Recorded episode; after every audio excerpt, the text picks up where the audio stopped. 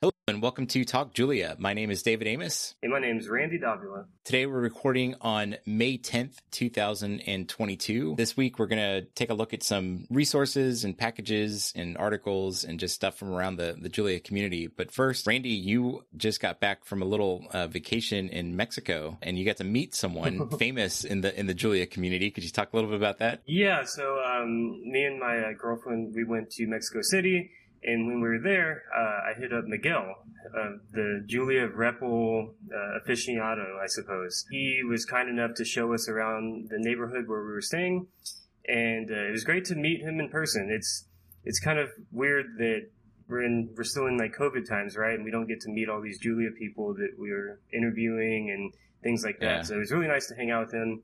I hope he's doing well. I hope he's listening. and yeah. um, just giving him a, a, nice shout out. Hopefully, I'll go visit him again soon. Yeah, that's awesome. Maybe that'll be a new quest for us. We'll start doing quests on on Talk Julia, where if you come on and, and join us as a guest, then sometime in the in the future after that, we'll make it a goal to meet you in person. right. I think I think the hardest would be Bogumił. yeah, yeah, it'd be difficult, I think, to get get it all the way to, to Poland right now. But um, I'm sure there's there'll be some opportunity in the future, whether or not it's in Poland or maybe some other you know conference or something. But right. And, and speaking of, um, I wanted to to let our listeners know that I'm currently uh, trying to get a in person meetup for JuliaCon at the University of Houston downtown in Houston. It's not set in stone yet, but it's looking like we will probably have one and we'll let we'll keep our listeners updated on this. Uh, but if we do get it, I hope to see some faces if you live in Texas or anywhere near to come come visit. Yeah, I hope we can make that work because that'd be a lot of a lot of fun. All right, so let's let's dive into some of the stuff we got here. I'll kick it off with a blog post I came across by Patrick Kidger, and this is a comparison of JAX to Julia and also a little bit of PyTorch thrown in there. So really taking a look at sort of the machine learning ecosystem in Julia, particularly around differential equations. He mentions at first that he was mainly a PyTorch user. It says here, I used PyTorch throughout my whole PhD, but about a year ago, I switched to JAX and haven't looked back. At least for my use case, it's faster and more feature complete. And I'll discuss PyTorch a little bit in this post, but it won't be the focus. And the TLDR here is Julia's amazing, but I'm using JAX read on to find out why. So thought it'd be interesting to talk a little bit about the reasons that Patrick puts out here and also kind of respond maybe to some of the, the criticisms that he has. He starts out by saying, you know, first of all, he's going to be looking at JAX with this Equinox package for neural networks and compare that to Julia with Flux for neural networks. That's something to really keep in mind. He's particularly using Flux. So some of the criticisms that he has are very specific to the Flux ecosystem and don't apply necessarily to the language in general or to other frameworks that you might use. He says these are really, really similar and both represent models like neural networks in the same way as a tree of modules and parameters. There's a lot of sort of one to one maps between different things in the two packages, and both of them are based around just in time compilers. Both of them have excellent speed at runtime, and both of them are significantly better when compared to PyTorch for things like scientific computing and differential equation solving solvers. He mentions, you know, differential equation solvers are quite complicated, and here the overhead of PyTorch's use of the Python interpreter really starts to bite. So this is one of those use cases where the slowness of the Python interpreter actually becomes a real issue.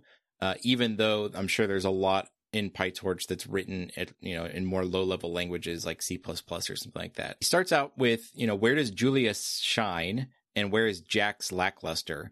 And there's a lot of good things here. So first of all, compilation speed. He says Julia is substantially faster than JAX on this front. He really acknowledges that, you know, the Julia folks have put a lot of effort to really speed up compile times and it shows. So there's that. Uh, also introspection. So he mentions the tools like uh, the code warn type and code native macros in Julia, which you can use to see how the code is actually being compiled. And that, you know, the, the closest thing that you get to that in JAX is, is kind of ugly and not really suitable. And it also prints out, he says, an inscrutable mess of XLA. Rarg.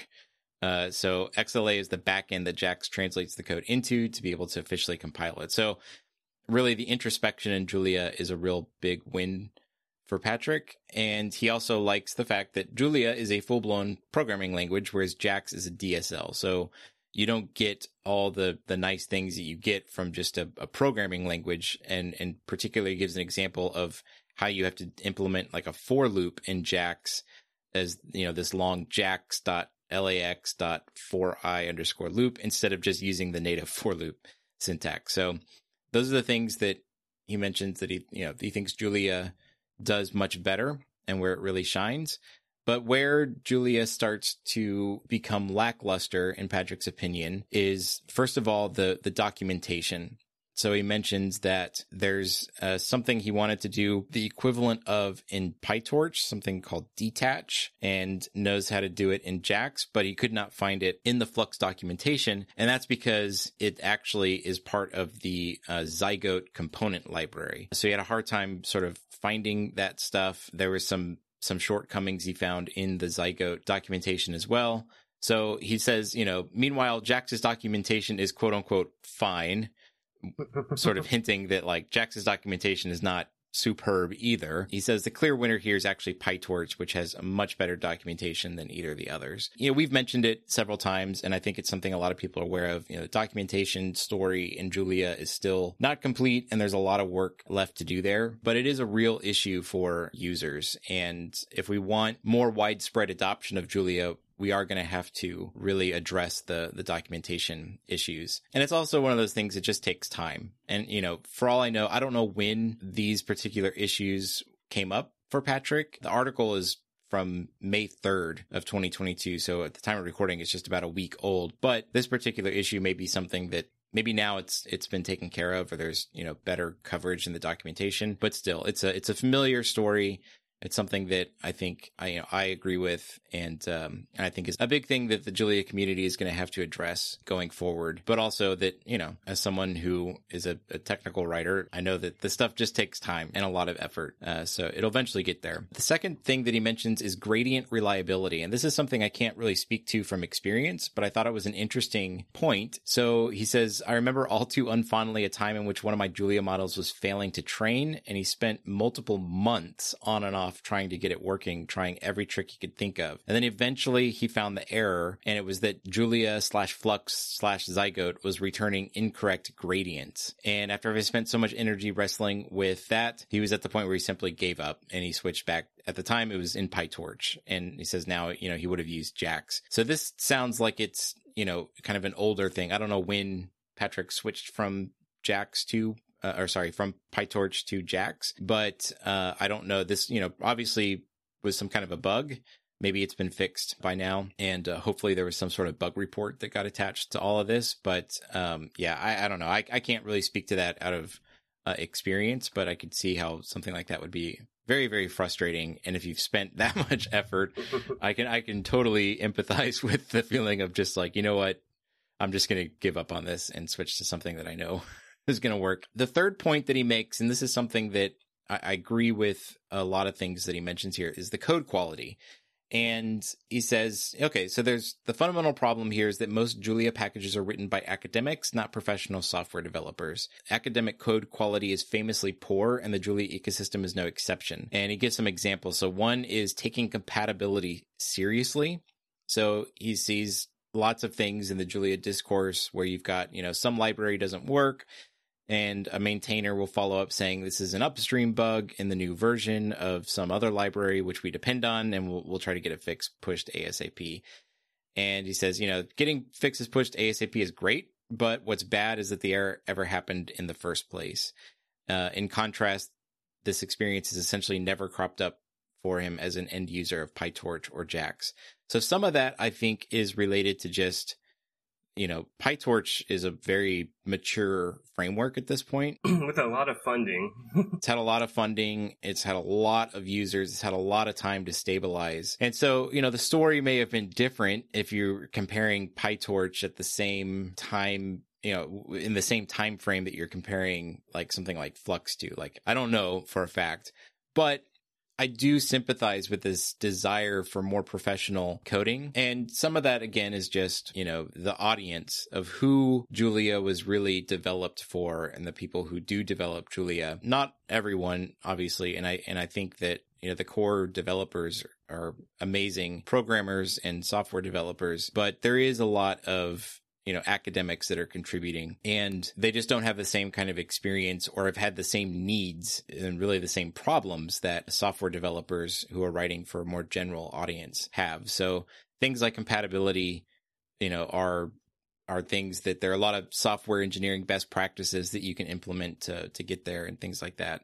Another thing he mentions is dead code and unused local variables he says this is something he's seen a lot in even well known, well respected Julia packages. He doesn't give any names, but there's like obvious cases of unused local variables, dead code branches, that kind of stuff. And he, he even says here, you know, in Python, these are things that a linter or code review would catch. And the use of such linters is ubiquitous. I think that's true. Like, you know, in a, in a more traditional software development setting, you're going to have these tools in place that are going to be catching a lot of this stuff. And that just maybe doesn't quite exist yet across the board for for Julia. And uh, the other thing is, or so the third thing he mentions is math variable names, and this is also a pet peeve of mine. so this is something I I very much agree with. And he says, you know, many Julia APIs look like, you know, here you have like maybe some optimizer and the parameter for the learning rate is the Greek eta symbol rather than, you know, written out learning rate or, you know, something along those lines.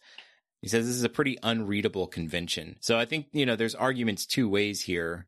You know, one is if you're coming from an academic background, something like this is probably very readable to you because that's the way you're used to seeing it in all of the literature. But the end users of these things are not always academics and don't always have the same academic background. And from like, you know, if you're putting out a package that's expected to be used by many users, I think it's just, you know, there's, this is kind of a like falls in that self documentation category where the variable name just tells you exactly what it is. You don't have to know anything about Greek letters or, you know, if, you know, for certain things, I, you know, I don't know.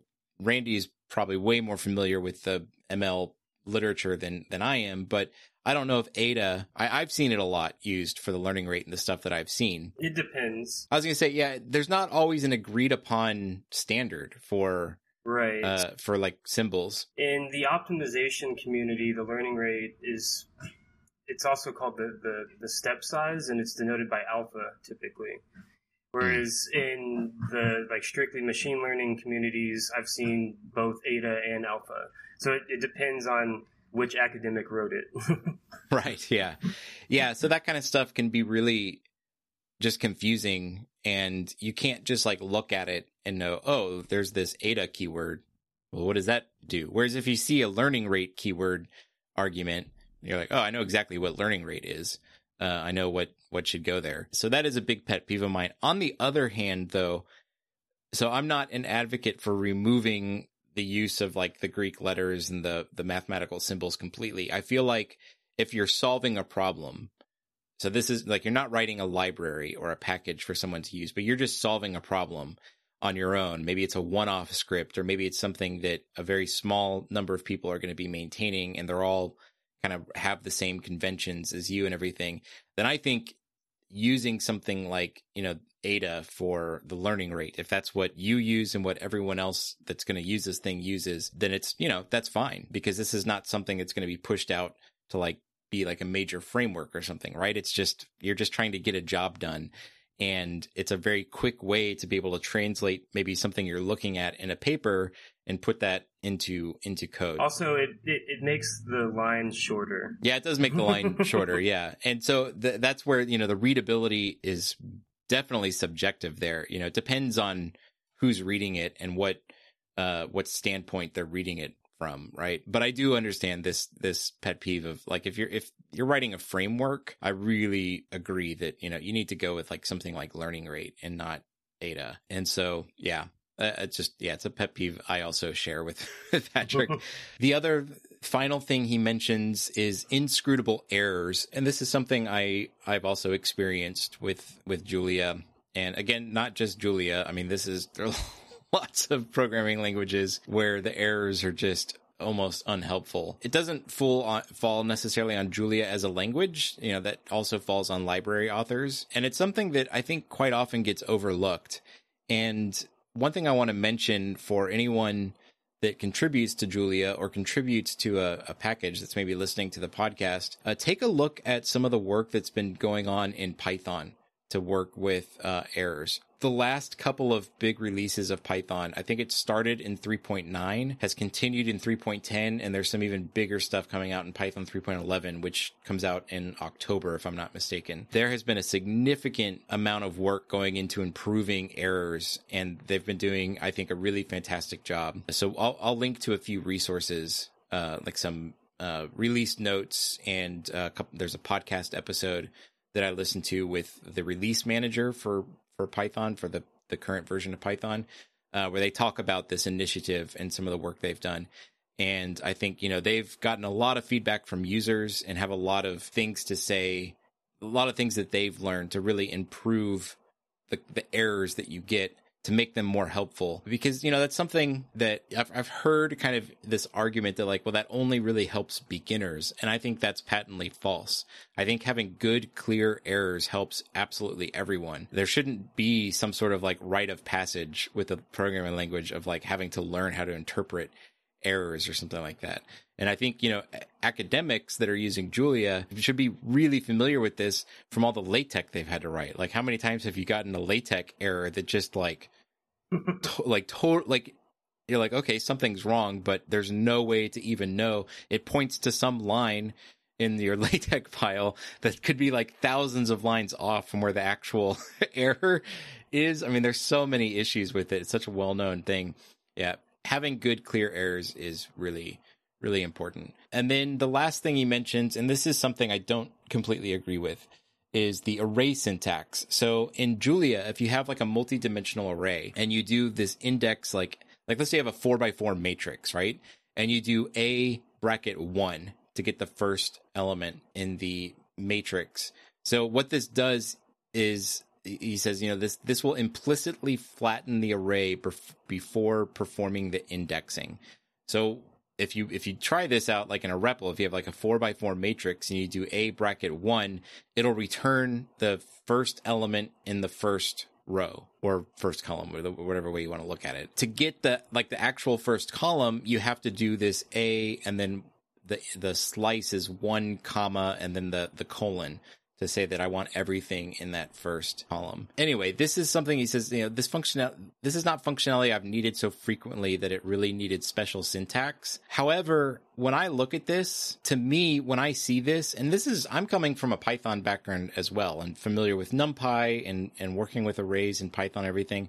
When I see this where you have the slice of like one comma colon. To me i immediately know that's going to return either like a row or a column or something like that. It just depends on are we row major yeah. are we column major like whatever what the language is but that i see that as being very clearly like communicating that that what that is. Whereas if i see this a with just a single index to me it's ambiguous what that actually means. Right. I've seen that a lot and it's confused me actually. Yeah. Eh, like is this just is it the first row or first column or is it just a single element? Or so to me this is actually very ambiguous. Um, so that's something i kind of disagree with.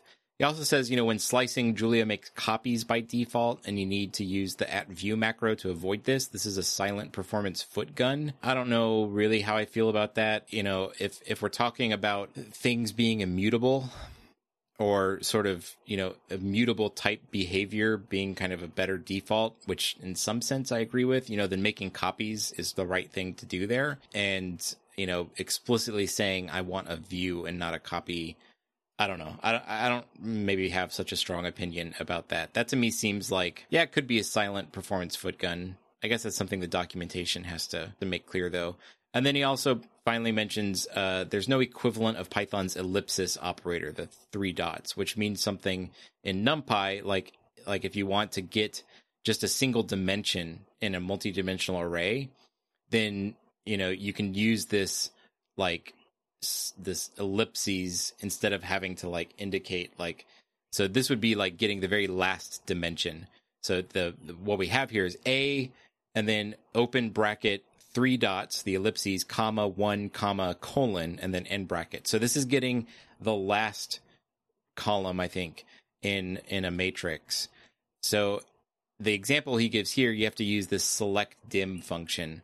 Uh, you have to pass it the array. You have to pass pass it like um, the number of uh, the dimensions that you want, uh, or sorry, the the dimension that you want, and then um, or actually, I'm sorry, I forget the exact signature of this, but um, but this is another you know way how you would have to do it in in Julia. There is a different syntax for this. I looked up where you could do a and then you could do the inside of the slice. You could do like colon comma colon colon comma colon comma, and then you put the one like where you want the actual like which whatever dimension you're actually trying to to pick out there, and then followed by uh you know colons to the to the end again i don't have super strong feelings about this it's just something he brought up as you know as something that kind of annoyed him so anyway that's that's the article uh, I know it took a little while to go through that, but I thought it was interesting. You know, there's some valid criticisms there. And, you know, he does say, like, he's not hating on the Julia language. He likes the Julia language, and that his criticisms are primarily of its machine learning ecosystem, not the language itself and he could see these being fixed with with some effort and maybe in a few years he'll be using Julia instead of of Jax. Anyway, I think it's good to highlight these things. It's good for people to put these kinds of things out, especially in a very not you know, there's no attack on Julia here. Like there's nothing uh, it's really just like, look, I, I use Julia. This is my experience. These are the things I was running into that were difficult for me. And, uh, you know, it's very respectfully written and uh, offers some good feedback. It reminds me of like a referee report, like a, a good referee report. yeah. On like a, a paper that you submit for a journal or something. And this article is actually related to um, a Julia blog post that I came across right before we started recording. Um, I haven't had time to really read it, so I'm not going to talk too much about it. I'm just going to mention it. Um, it's an article by Chris Elrod, Nicholas uh, Korsbo, and Chris uh, Rackauckas um, doing small network scientific machine learning in Julia 5x faster than PyTorch.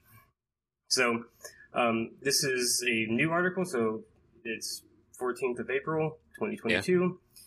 Yeah. And it starts off by just describing that there's like these uh, this landscape of major frameworks such as PyTorch, TensorFlow, and Flux.jl um, that strive for, in quotes, all of machine learning.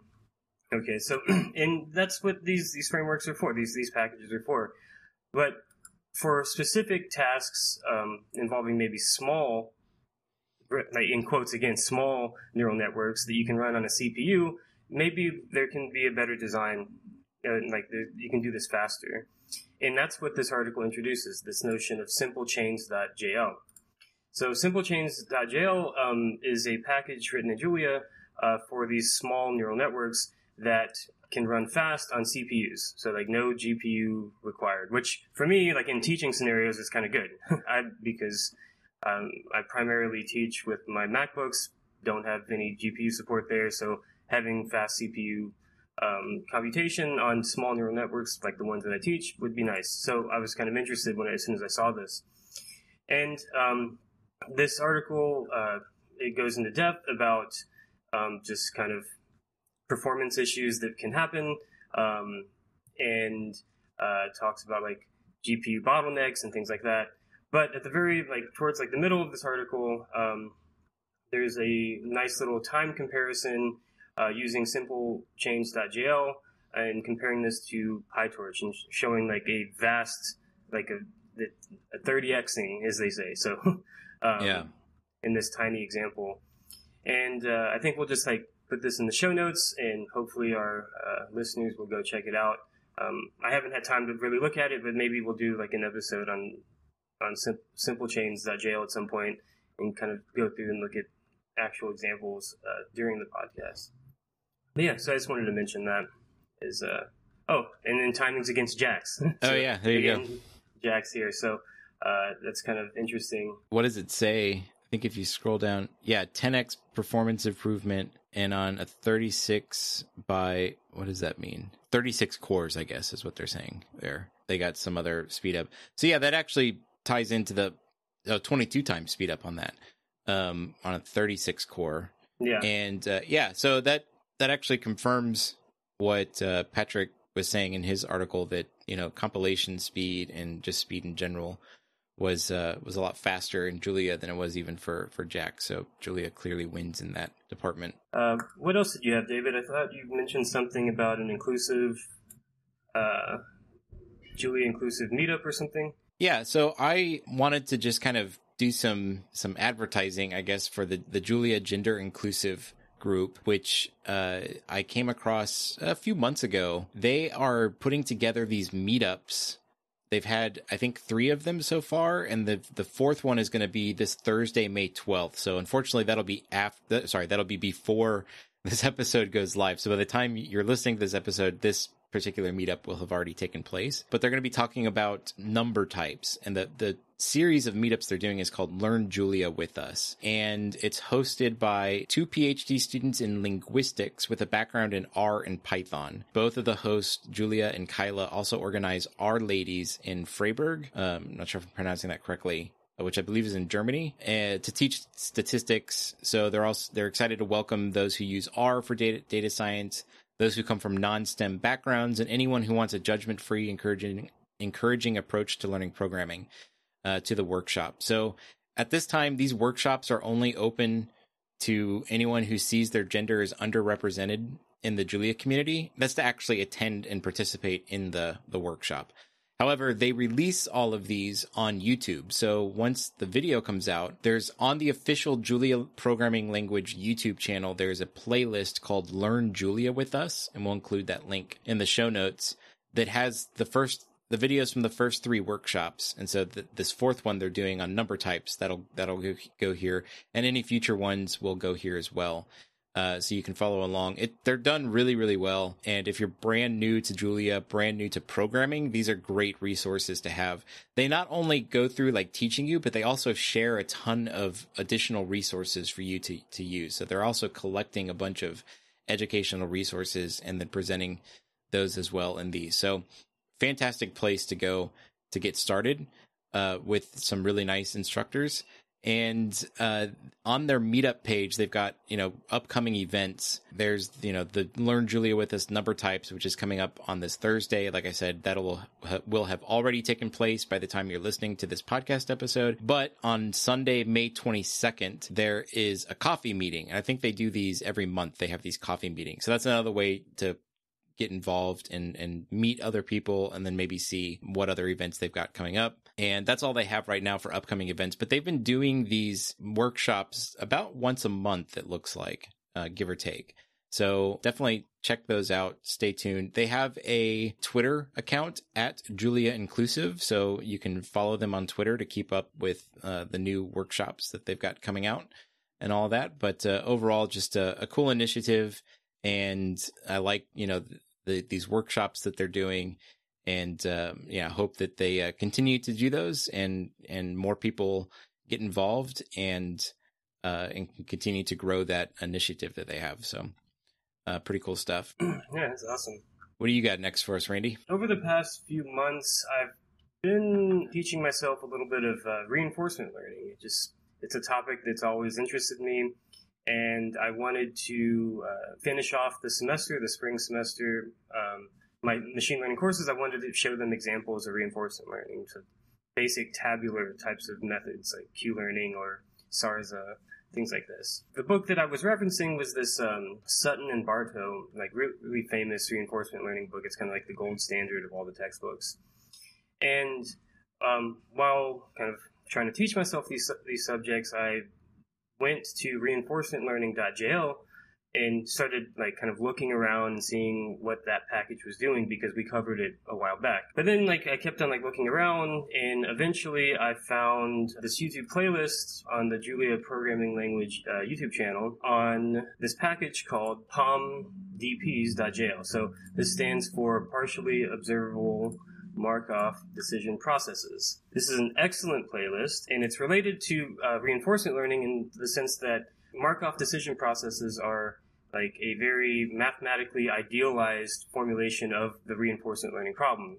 So when you're going through this Sutton and Barto textbook, you start with basically with MDPs. Because of that, uh, I started watching this this playlist and realized that it's great. And I immediately kind of recognized the syntax so I went to the pomdps.jl GitHub and just started looking around, went through the documentation, didn't read it too much because that's just how I work, I suppose. I just kind of just checked it out, I guess. But then I went back to the YouTube channel and I saw that there is a GitHub like GitHub page for that YouTube channel. And it's under so Julia Academy decision making under uncertainty. So I just cloned this notebook, I mean, this, this GitHub repository into VS Code and opened up one of the notebooks and I found an entire lesson that goes along with the lectures for each of these YouTube videos. So I was like, okay, this is great. They're very well documented um, Pluto notebooks that you can open up. Uh, they describe the problem, which, so I guess I should maybe describe that for you. So Markov decision processes, you have an agent and you have an environment. The agent observes the environment, takes an action, and then the environment gives the agent a reward and then transitions to a new state.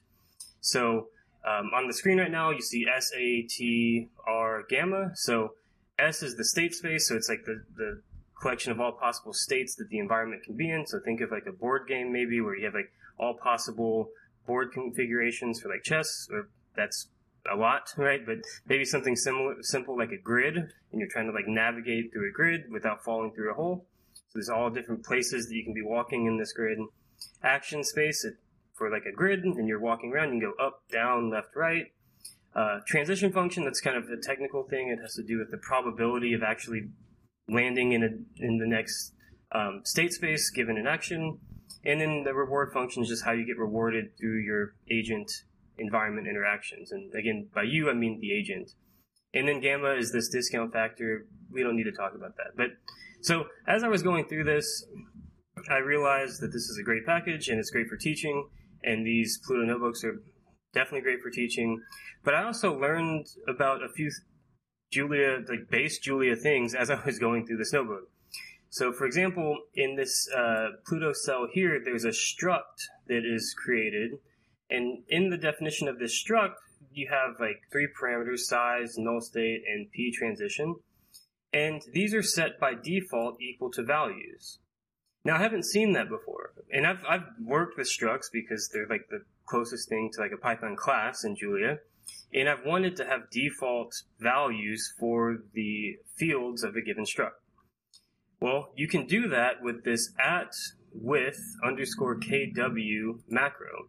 So this macro allows you to give these like default values here. So at, so at with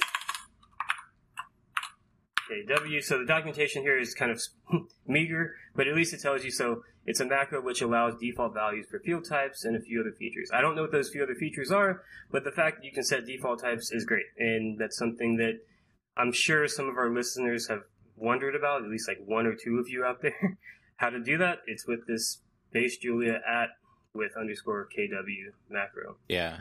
So I know one of the other features is that it gives you a keyword constructor. So when you actually like create an instance of this struct, grid world parameters, you can say like, you know, size equals, you know, null state oh, equals. So you can put keywords into it. Actually put keywords in there, yeah. So yeah, you get the default values, which is really nice, and then also a keyword constructor, which is also really nice. Yeah, it's awesome. So yeah, good find. I wasn't aware of that either. Right, right.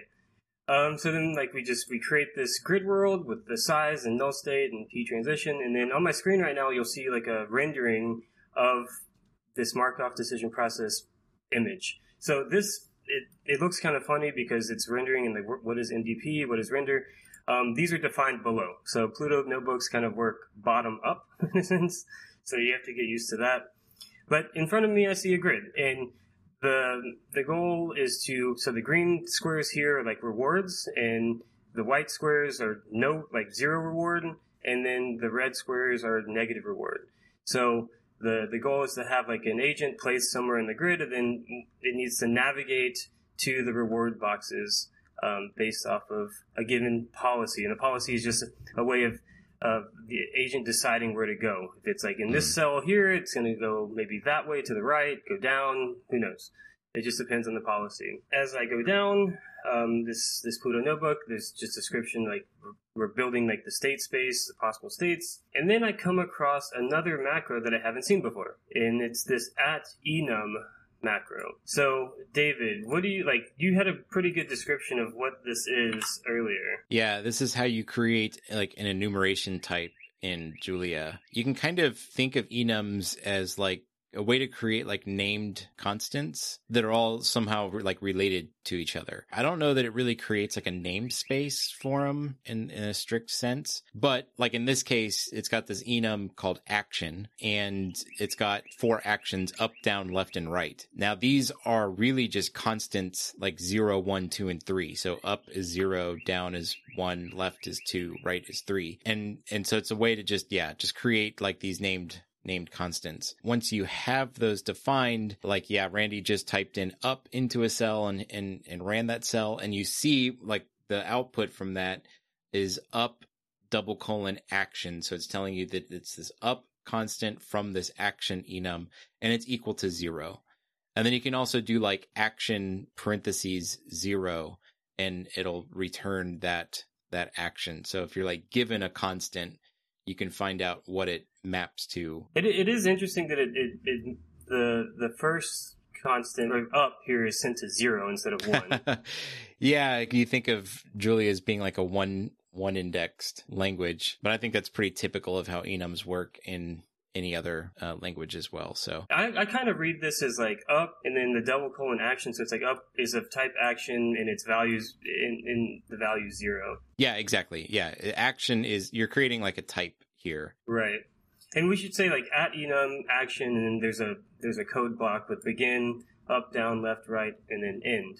Um, you don't have to put these in code blocks. You put you can put this in one line and it still works. Yeah, that's that's a good point. And yeah, it's not a struct right? There's no struct keyword here. Yeah. That kind of that kind of threw me off earlier when I when I first saw it.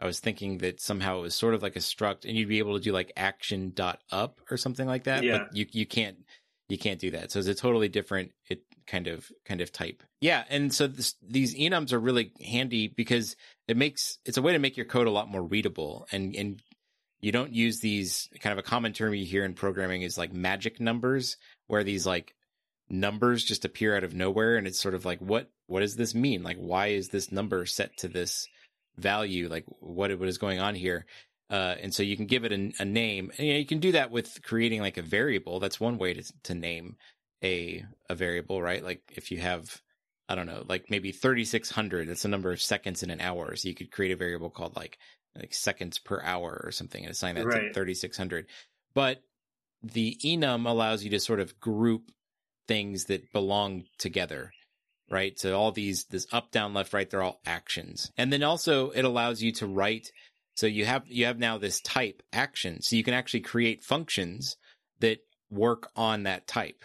Uh, so that's another advantage of using an enum over just like you know it could be a function that takes any kind of action. And so you can actually specify with that double colon right the, this parameter takes this type uh, of action uh, and do different things with it. So yeah very handy. And then also um, in this uh, Pluto notebook, we see like this this struct called state, which is the x y position in that grid that we were looking at earlier, and we see operator overloading here, which Hmm. I've yeah needed to do myself. So this is overloading the the double equals operator. So base dot colon parentheses double equals. Then we pass in our, our custom type. So state comma state, and then this is what it means here for them to be equal. So if the x value is equal and the y value is equal, then they're the same state. So it's just, and then you see operator overloading down here as well. So like addition of states. So states are just like pairs x y, right? So if you want to add two pairs of states, it's the x values added and the y values added. So this is just again operator overloading with the addition, which is really nice. Um, I do see something this constant here, um, Mhm. which is movements equal to a dictionary, which takes up, down, left, and right, and um, gives them state values. Interesting that that's defined as a constant. And then here, uh, as you were saying earlier, like here we have our transition function, which is like the probability of landing in a state given an action. Um, and you see here, it takes in a state, which is of type state, right? So S is Yeah. of types. And then here, A is of type action. yeah And that could be up, down, left, or right, like you were saying a moment ago. So yeah, then just going down, we see definitions of like the reward function, and we see our little grid again. And then we see a really interesting thing here, um, which for teaching purposes, uh, this discounted reward notion in Markov decision process with this gamma, you can see on this grid um, if they're in a, a, given position, depending on gamma. So gamma is like if gamma is equal to zero, then it's only looking at the reward in the next state. Like it's just current reward. That it's like mm. kind of greedy. But if gamma is non-zero, then it looks ahead further to like future rewards. Like if it makes this action, finds itself in this state, and makes another action, finds itself in a state, gets another reward. It's looking further down. So if I pull this slider down, you'll see like at so if it's just greedily looking, right? This is just immediate rewards. This is the, the actions that the, the agent would take based off of immediate rewards. But as I increase gamma and it's looking further and for, further ahead, you see that now that the arrows are moving and it's looking like, okay, if I'm here, there's like expected reward to be higher, like down the line, right? So it's not just yeah. immediate. It's like down the line. If it goes this way, it's like getting closer and closer over there. So it's a neat little slider feature. And then here we define uh, our grid world. It's an abstract type. And then our MDP, which we use quick MDP from quick palmmdps.jl. It's just a way of setting up the environment that's very similar to how you would set up, or how I think about it when reading that when reading the Sutton and Barto textbook, and then call some solvers and then solve it. Now I'm not going to go into the details in today's episode because we're not focusing on this, but it might be nice for us to actually cover the syntax and, and what's going on here in detail at some point in a future episode. But it's great that these are made for us, right? Like if you clone this repository here, uh, decision making under uncer- uncertainty, you'll see notebooks they correspond to each of the lectures in that that playlist that I was mentioning earlier. Yeah, that's awesome. That's a great a great find. I guess the other thing it highlights too is like the more you read Julia code, the more you learn about the Julia language, right? I mean, that's true of any programming language, but you know, coming across these little things that you found about like the enum and about the at with underscore kw, you know, those are things that you might not come across in the documentation unless you happen to be looking in specific areas of it for some for some reason. Why it's always important to to have a, a, healthy diet of reading some code as well. right. It's it's a constant thing, right? Like you yeah. have to read every week to like find these little nuances that you've missed and yeah. I enjoy it though. I enjoy learning these new like macros, for example. I don't know. It's just it's a very enjoyable process, but uh, it does take time to like sift through everything. Yeah. Well, the last thing that I wanted to mention, I'll just go over this really quickly is a new package from one of our most active uh, listeners i think is it's from elias carvalho. And elias i've noticed it's like one of the first people I, I see on twitter that like likes and retweets all of our stuff and comments on our our videos. And has just been a really active listener and uh, a, a real friend of the of the show. And he's got this really cool little package he's developed called truthtables.jl. So this is it's a simple package to create truth tables using Julia expressions. And it was created for educational purposes. Like, let's just take a, a look at the usage. So it, it creates, this is really interesting. I'll, I'll actually show an example of this. Kind of going back to, you were talking about, you know, overloading different operators. This is actually creating new operators and stuff. So there's some symbols that you can use for these different logical operators. So you've got things for and, or, not, exclusive, or, NAND, NOR, uh, implication, and equivalence. And you can actually create these expressions. So, like, you can use this at truth table decorator, and then here's an expression P or Q, and it'll create the truth table for that. So here's P, Q, and then, uh, you know, using sort of the traditional you know, logical like disjunct disjunction operator with like the the upside down caret or the the looks like a V kind of. In LaTeX, it's lor. Okay, you know, it's got like the here's the different values for P, here's the different values for Q, and here's what that P or Q evaluates to. Here's another cool one at truth table P and and then in parentheses not Q or R. So again, these are, you know, these are not typical Julia operators here. These are things that have been defined in the truthtables.jl package and it can print out the entire truth table for that uh, expression. So yeah, lots of lots of little examples here. Here's one with like implication. So P or Q implies R. and what that truth table would look like. Oh no, not implies. Oh, sorry, is equiv yeah, equivalent to, sorry. And what's really neat about this is a really fun one to go in and read. So here's where he's actually defining these operators. So for example, the implies operator is uh, like a binary operator, right? So it takes an X and a Y parameter, and both of those are, are bools. And it's equal to, this is where it's defining the function, the not X using the typical not, you know, the exclamation point as the not operator, not X, and then the double pipe as the or, which is just the base Julia or uh, Y. So, um, and that's, you know, that's the logical definition of implies, right? Not X or Y or not P or Q is the logical definition of the, of implication there. Um, and here, you know, creating like the not symbol, like the logical not, which I don't know how you it's the only word I know for that symbol, but it's like a little horizontal dash with a little down at the end. It kind of goes down a little bit, um, little hook to it. Um, but you know that not symbol that doesn't exist in Julia, but here he's creating it as a unary operator. Uh, so he creates this, you know, function definition. It takes a single parameter, which is a boolean, and returns not x using the exclamation point, the, the actual base Julia thing. So yeah, kind of a cool example there of you know creating these different operators and everything. And yeah, and you can just go through and read and kind of see how, you know, he's actually doing all of the creation, the output, you know, all that stuff. So definitely a fun one to to just poke around the code and, and take a look at.